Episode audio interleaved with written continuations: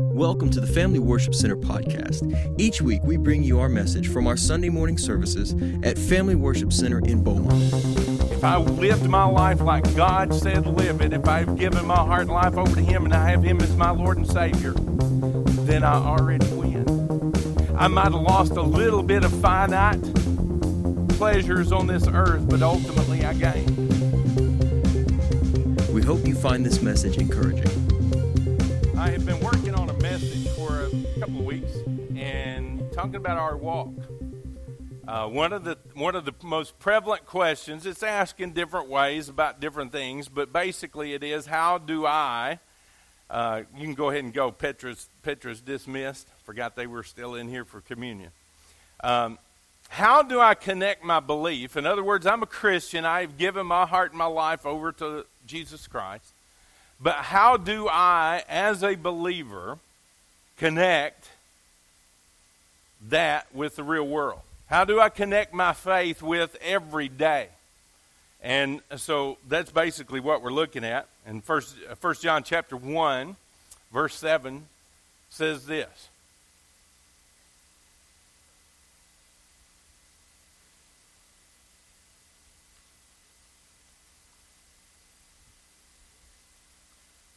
All right, let's go this route. First John chapter 1, verse 7. I wasn't prepared for that, so hang on just a second here. Let me get the First John. Yeah, New Testament, the last half of the book, First John chapter 1, verse 7 says this. Hit my lights just a little bit more. Whoever's got the lighting back there, hit my hit my stage center just a little bit more. Not that I have any trouble seeing or need to wear my glasses when I'm not. All right. There we go. But if we walk in the light, as He, talking about Jesus, is in the light, then we have fellowship with each other, and the blood of, Christ, of Jesus, His Son, cleanses us from all sin. So we are supposed to, in our walk, walk in the light. And so we have talked about that for the last couple of weeks. We talked about that that means that we need to walk in the newness of life, understanding what it means whenever we're saved, whenever we commit our life to the Lord. He has forgiven our sins. There is therefore now no condemnation to those who are in Christ Jesus. Amen? So sometimes we're our, our toughest critics. Sometimes we remember everything we've done wrong. And sometimes we're tough on ourselves. And what that does is make us myopic. Anybody know what myopia is? Anybody ever been diagnosed with myopia? It means you're nearsighted. And so whenever we are focused on us, we're all concerned about what we've done to miss it, then we are myopic in our life. In other words, we're nearsighted. We don't have any any ability to see down the line, to, to get involved in missions, to get involved in discipleship, to get involved with all the things that the Lord has called us to do. Why? Because we're all focused on us. We're, we're just concerned about us. We're navel gazing. Everybody's got a navel. And what we do is we get so myopic that we can't see past that. And we get all involved in us and about our walk with the Lord and about where we're at. We need to have confidence that Jesus Christ has saved us. Oh, that was weak. Thank you, Miss Pauline but everybody else should have joined in there. We need to have the confidence that we have given our heart and life over to the Lord. My sins are forgiven. I'm a child of God, never to be the same again. My sins are gone. Now I'm empowered. I'm more than a conqueror through Him. There we go. That's the way we need to face this world. And too many times we're so caught up with us that we don't walk out of here with confidence. The thing that the Holy Spirit came to do was give us a boldness to approach life. Peter was all concerned about having missed it with the Lord, having denied him, felt like he could never be used again. And what happened just a few days later when he was filled with the Holy Spirit? He was the one that stood up among the others and preached Jesus Christ and Him crucified. And thousands of people came to know the Lord that day. Why? Because he had the boldness of the Holy Spirit. Maybe you're timid. Maybe you don't have that boldness. Ask God to fill you with the Holy Spirit and that boldness that comes through that. Somebody say amen. So, we need to walk in the newness of life. We need to walk in the truth. Uh, and uh, the third uh, book of John, He says, I have no greater joy than to hear that my children walk in the truth. What is truth? That was the question that Pilate presented to Jesus. What is truth? It is what God says. And we need to walk in that. We need to realize that, that uh, His word above everything else is true. We need to realize that everything that He has said about us is a fact. And that's what we need to walk in. Number three, we talked about this last week. We need to walk in the Spirit. Galatians chapter 5 says, Paul, Paul says, walk in the Spirit and you won't fulfill the lust of the flesh. The lust of the flesh is a natural thing. How many, uh, how many of you, just real quick, are human? All right, if you didn't raise your hand, come to me. We'll talk after the service. We'll figure out what you are. But here's the thing we're all human. And as a part of that, we deal with this thing right here, our body. Okay, we whenever we come into the relationship with the Lord, we become what is called a trichotomous being. In other words, there are three parts of us there's body, there's soul, and there's spirit. And all those things are constantly warring against one another. Our soul, which is that part of us that makes us who we are, it's that part of us that lives for eternity. This body is going to go back to the dust from where it came from. Okay? My soul, which you can't see, but it's a whole lot prettier than this outside. Thank you. Thank you. It is a good looking buff. He's got a six pack abs that you just wouldn't believe. Buff, head full of hair. But he's hidden underneath this tent, this spacesuit that we live in. See, my soul is who I really am. My body is where it resides, until the time that I die or the Lord comes back. But whenever I'm saved, He gives us His Holy Spirit. And the Holy Spirit dwells within us. And so, what Paul's talking about, if we walk in the Spirit and we don't fulfill the lust of the flesh, and I didn't get into all this last week, it kind of ran out of time, and the sermon kind of went in a direction that I wasn't planning for it to. But I wanted to say this about this walk in the Spirit and you won't fulfill the lust of the flesh. Now, the lust of the flesh, uh, John talks about it this way. He said it's uh, the, the lust of the eye, the lust of the flesh, and the pride of life are those sins that entangle us in this world. The lust of the eye is to have. Oh, look at that car. Oh, look at those new golf clubs. Look at that fishing pole. For the women, it might be that pair of shoes or that purse or that dress or that, that arts and crafts stuff. Diane laughed real big and looked at my wife. I don't know what that's about. it's all of us. The lust of the eye is to have, to look out there. And that's why he says you, in the Ten Commandments, don't covet. How do you covet? You look and you see something out there that somebody else has, and I want that. And how many times has that ever got us into trouble? Overbought. Bought stuff to impress people we don't even like. And so that, that lust of the eye is the I want to I want to have it. The lust of the flesh is I want to do that. We look out there and so many times we compare what we're doing with what somebody else is doing and I want to do that. Sometimes that leads us down a real bad path. And then there's the pride of life and that is the the desire to want to achieve something, to be somebody. We want to be the head of a corporation. We want to we want to do this in life. We want to accomplish this. We want at the end of our life the accolades that would fill up two pages in the newspaper. So it's the lust of the eye, the lust of the flesh, and the pride of life. All everything that leads us down a bad path would fall into one of those categories: to have, to do, and to be. And so that's what he's talking about. If we walk after that, then we're walking in the flesh. But he says if we walk in the Spirit, which is all those things that Paul talks about in Galatians, all those fruits of the Spirit that will grow in our life if we cultivate that, that life in the Spirit. And so ultimately, back to where we were starting, is you've got the body, you've got the soul, and you've got the Spirit. And that's the soul, which is who we are. So uh, the original word there is the psyche. Okay? That's why psychology is the study of the soul. And uh, all through the years, especially if you look back into history, the, the Christian origins of psychology are strong. It was only when this guy, who was an absolute nut named Freud, kind of came into the picture. And, and I mean, that guy, if you ever read about him, he was wheels off nuts. And trying to come up with some reason why he felt the way he felt, I think. But ultimately, what it did was, as soon as he came up with his theories about the fixations that cause us to do certain things, man, the Christian world, like, whew, hands off. We ain't going to have no more part in that. And ultimately, I think in this generation, psychology, the study of the soul, has started coming back to the church.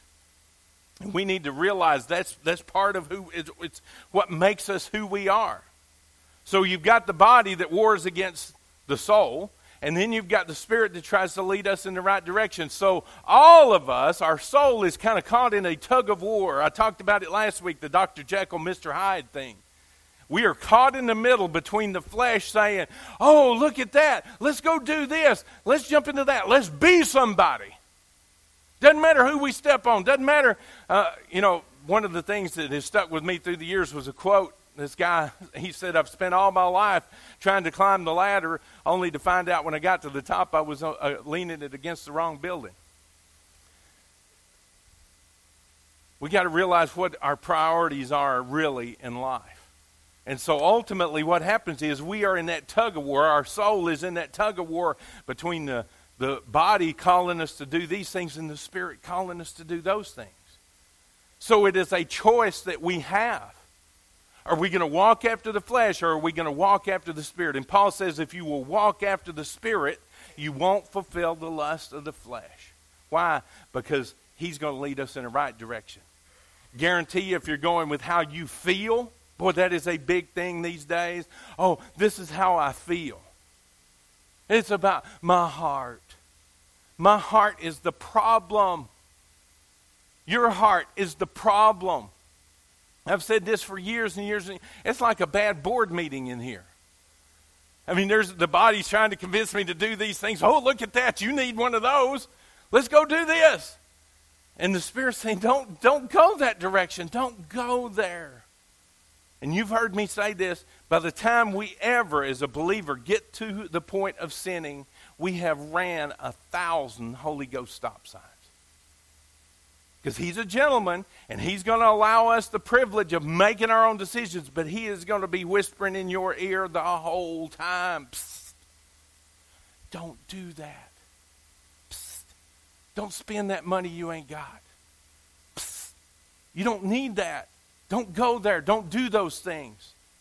Meanwhile, the body's like, just let's lay on the couch and eat a whole bag of potato chips and just relax. Okay? Not do anything, but Oh, look at that over there. Let's go do that. So we're in this big tug of war. And ultimately, it comes down to we've got to make that choice. We've got to make the decision. And Paul says, if you walk in the Spirit, you won't fulfill the lust of the flesh. Somebody say amen. We got to walk in faith. 2 Corinthians chapter 5, Paul says, We walk by faith and not by sight. We cannot see the things of God we cannot even sometimes discern it. We are so limited in our perception of God and the things that He does. Now, if we put on the spectacles of heaven, is what I've always called it, if we put on the glasses of heaven, we begin to see His hand everywhere. But if we're walking in the flesh, we're not going to see anything about God, about what He's doing, anything about faith.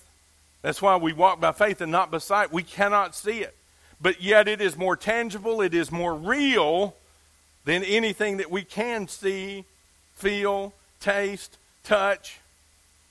We tend to look at this world around us and say, This is real.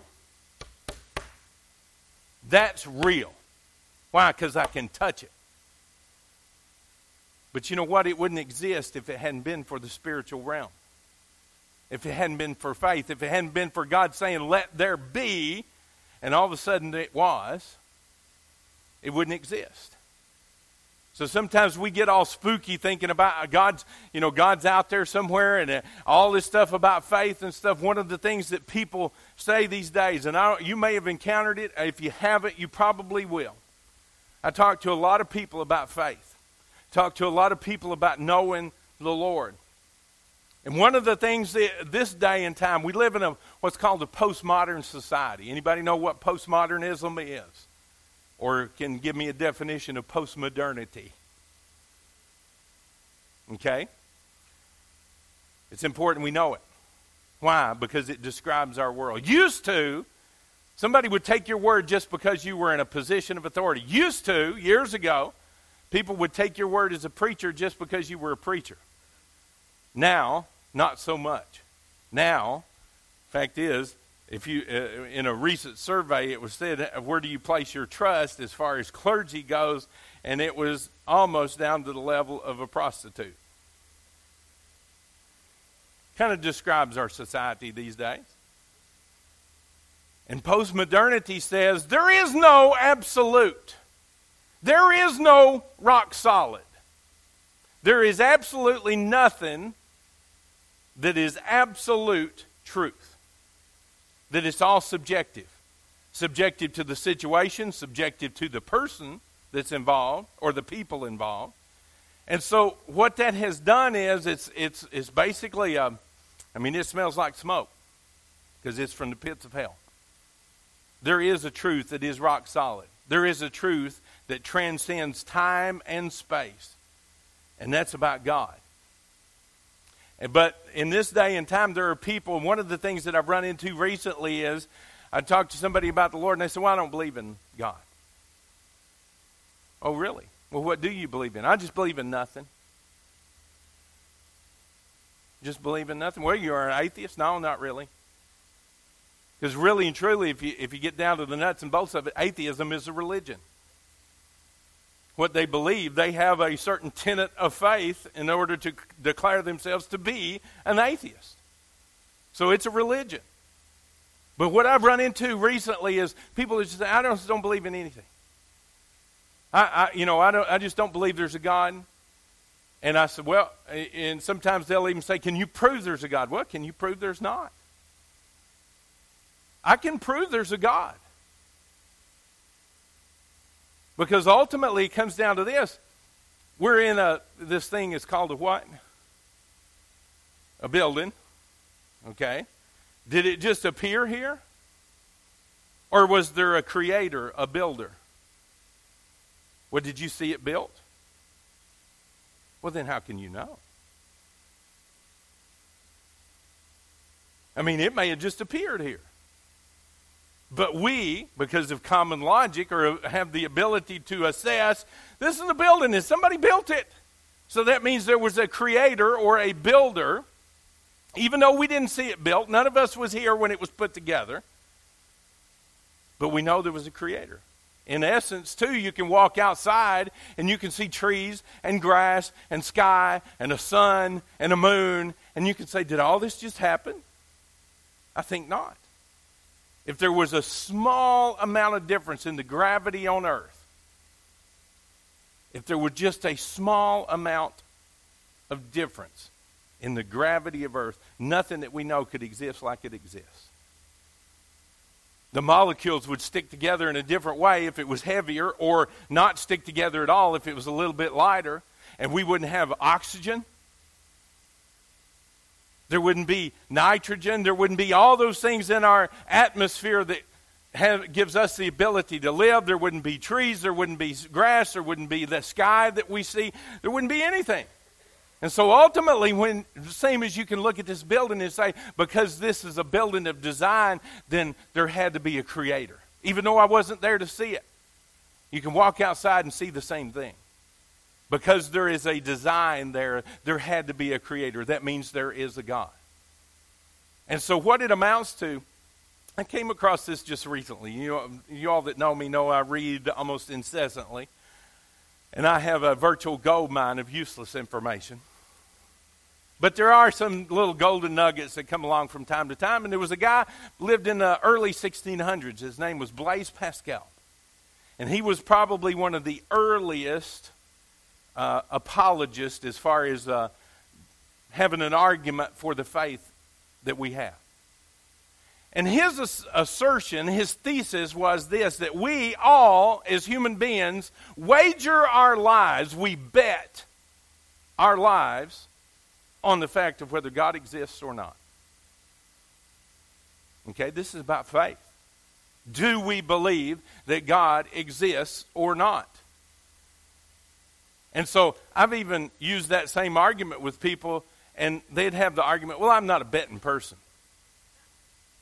Well, by the fact that you are living, that you are alive, that you are a human being, you're already in the game. You're betting. One way or the other. And so Blaise Pascal, and you can look all this up. He has a his his little thesis is a lot longer than I'm going to share with you, but I'll spare you all the boring details. But he likens it to a coin toss about whether God exists or not. And so I decided we just did, I'm going to get out some big money. It is big money. and so what I've got here is a coin, heads and tails. Everybody see it? Heads, tails. And so we'll, we'll say that the head side of the coin is God exists. And I'm going to live my life accordingly. I'm going to do best I can to do what he says. I'm going to live my life like there is a God. The other side of the coin is, in order to do that, I've got to give up some things. I've got to give up the lust of the flesh, the lust of the eyes, and the pride of life. Okay? In the scheme of things, this is infinite. Because if God is real and He does exist, it says that if we're going to come to God, we must believe that, first of all, He is, and that He is the rewarder of those who diligently seek Him. So on this side is infinite riches, eternal life, a home in heaven. Everything that He says will be there. I mean, you got to figure how the economy in heaven is going to go. It's pretty good if they use gold for pavement. Got to be some pretty good stuff up there. So this is infinite gain. And this is finite loss. Okay? I got to give up a few things lust of the eye, lust of the flesh, pride of life. So if I flip this coin, I'm good, ain't I? Tell me what I did. Either way, I win. Either way, I win. Because I gave up my finite losses for infinite gain. If I lived my life like God said live it, if I've given my heart and life over to Him and I have Him as my Lord and Savior, then I already win. I might have lost a little bit of finite pleasures on this earth, but ultimately I gained. Okay? If I live my life the other way, and I say there is no God, and I'm going to live for each day like it is. I'm going to do what I want to do, when I want to do it, how I want to do it, if I want to do it.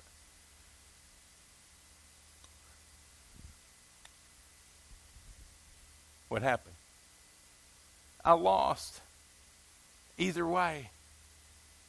Do you get what I'm saying?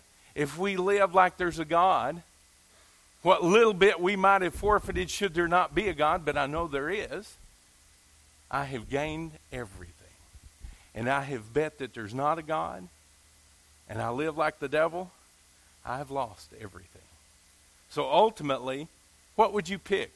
If you have a win win or a lose lose, which one would you pick? Gosh, really?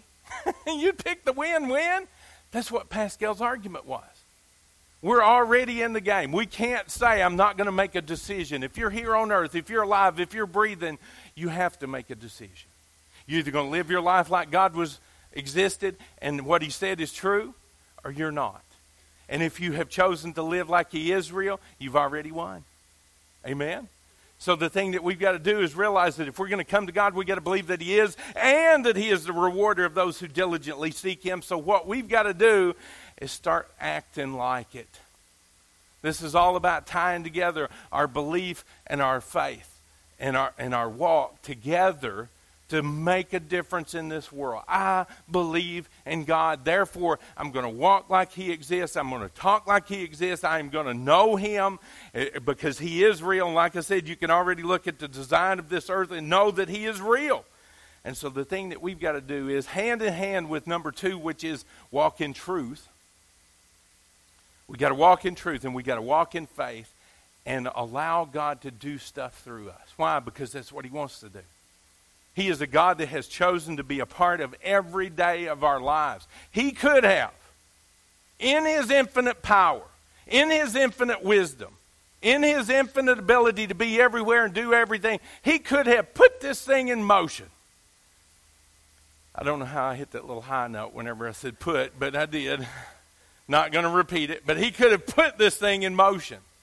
He could have said, Let there be, and it was. He could have said, Let there be light, and it was. He could have said, Let there be a, an earth, and it could have been. And he could have set that thing in motion and walked away. I'll come back in a million eons and see what happened. That's how big he is. He could have went over to the other side of the, the universe as we know it and done something else. But he chose to stay here to be a part of every day. I don't know if that blows your mind like it blows my mind. But a God that could create all this and says, I want to stick around. And I want to help it. And I want to help you. And I want to be a part of every day. Folks, that's what faith is all about. And we got to walk in faith. Uh, the writer of Hebrews says, For without faith it is impossible to please him, that we must Believe that He is, and believe that He is the rewarder of those who diligently seek Him. Somebody say amen. Number five, we got to walk in wisdom. Colossians chapter 4 says, Walk in wisdom, knowing how to redeem the time. In other words, keep an eye on what's going on around us. While we do not know the exact day and time that Jesus Christ is coming back, He told us that we could see the signs. He says, whenever you see a fig tree blooming, you know that summer's close. In other words, we can also look at the things that he told us in this Bible and compare it to what's happening around us, the headlines of our newspapers. And I, will tell you something if you pay attention to both of those, you're going to see that the time's drawing pretty nigh. It's not long in happening. We've got a lot of stuff to do in the meantime. There's lots of people that you and I know that need to know the Lord before He comes back. Amen? So, we've got to walk in wisdom, knowing what the time is. And Psalm 104 says this there's creative power in wisdom. In other words, whenever we acquire wisdom, and the book of Proverbs is full of this, seek wisdom. One of the most important things that you can get. Not knowledge. Knowledge is knowing what to. Knowledge is knowing what to do. Wisdom is knowing how to do it and when to do it. And so ultimately, he says, seek after wisdom. Go after that, and that's what's going to happen. And, and, James tells us this in, in his book. He said in his letter, he said, uh, if you lack wisdom, if any man lacks wisdom, let him ask God. So, if you lack knowledge, read a book, go to school. If you lack wisdom, pray. Because we all need wisdom to know how to do and when to do. And so ultimately, it comes down to this. Uh, if you look at um, all the way through the Bible, there's illustration after illustration after illustration of how God works in wisdom. And it may not be there. There may be a time whenever you come across something and you say, I've never seen anything like this before. I need wisdom. Stop what you're doing and go and pray. In the book of Daniel, you had Nebuchadnezzar, who was the king of everything basically at that time. And he had a dream. And he said, I, I, I, need some interpretation here. I need to know what this dream meant. And he called for all of his wise men. And he said, What does this dream mean. And they told him this thing and that thing, but he knew that wasn't what it was. So what did he do? He had them all killed. And then he calls for Daniel. And he says, Come in here and tell me what this dream means. I don't know, was his answer. But give me time to pray. And Daniel went and prayed, and what happened? God gave him wisdom and spared his life in the process of doing it. So sometimes in life, sometimes we think we've arrived. Sometimes we think, oh, i am here. I've read the Bible through. I know what it means. I, but there's going to be times when you run up on something and you say, I don't know how to handle this. I don't know what to do in this situation. The thing to do is to pray and say, God, I need wisdom. If I need knowledge, tell me where to seek that. But right now, I feel like I need wisdom, so I need to pray. If any man lacks wisdom, let him pray to God, who gives to all men open handedly. Open handedly is what, what the literal translation of that verse says. It says, uh, if you read the King James Version, it says, If any man lack God, let him ask of God who uh, uh, uh, not. And if you look that up, it means open handedly. He's going to give it. No tricks, no, no strings attached. If we ask for wisdom, guess what? He's already made the promise he's going to give it. There was a little kid. This is back in the day when penny candy was the thing. How many of you remember penny and five cent candy? Oh, Lord. We're getting old, aren't we? there was a little kid. He walked into the store, and uh, this guy had this big barrel there and it had you know a little sign stuck up in all the candy that was in it, one cent candy. And the little boy, this was back in the day when getting a getting a treat like a piece of candy was something. These days, the kids will say, "What else?" but that was back in the day, and he's just standing there, just mesmerized by this huge barrel of candy, and he's just looking at it, looking at it, and the grocer sees it. The mom's checking out, and he says, "Son, reach in there and get you a handful of candy."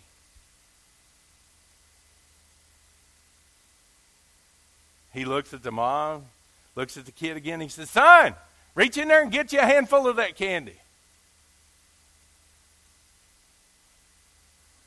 And finally, by then he's got the mom checked out and all of her groceries back, and he reaches over in there and grabs a handful and shoves it at the kid, and the kid takes his shirt tail and he holds that candy, and he, I mean, he's just, it's just running over. So they're walking home, and the mom looks at, looks at her son, and she says, Son, what is the matter with you? She said, You embarrassed me in there. She said, That man told you to take that handful of candy and you just stood there with your mouth open. And she said, Why did you do that? And he said, Because his hand's bigger than mine. and I'm going to tell you something. You cannot ask God. I think you can I think you can actually take that and put a blank in there. If any man lacks, let him ask God, and he'll give it to him open handedly. I think it's wisdom. I think it is, in some cases, knowledge. I think it's healing. I think it's salvation. I think it's deliverance. I think it's everything good that God has for us. If you lack, then let's ask God who gives to us open handedly.